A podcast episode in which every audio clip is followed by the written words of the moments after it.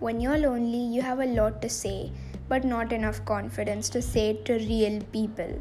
So that's why I created this podcast. I talk about everything and anything that's going on.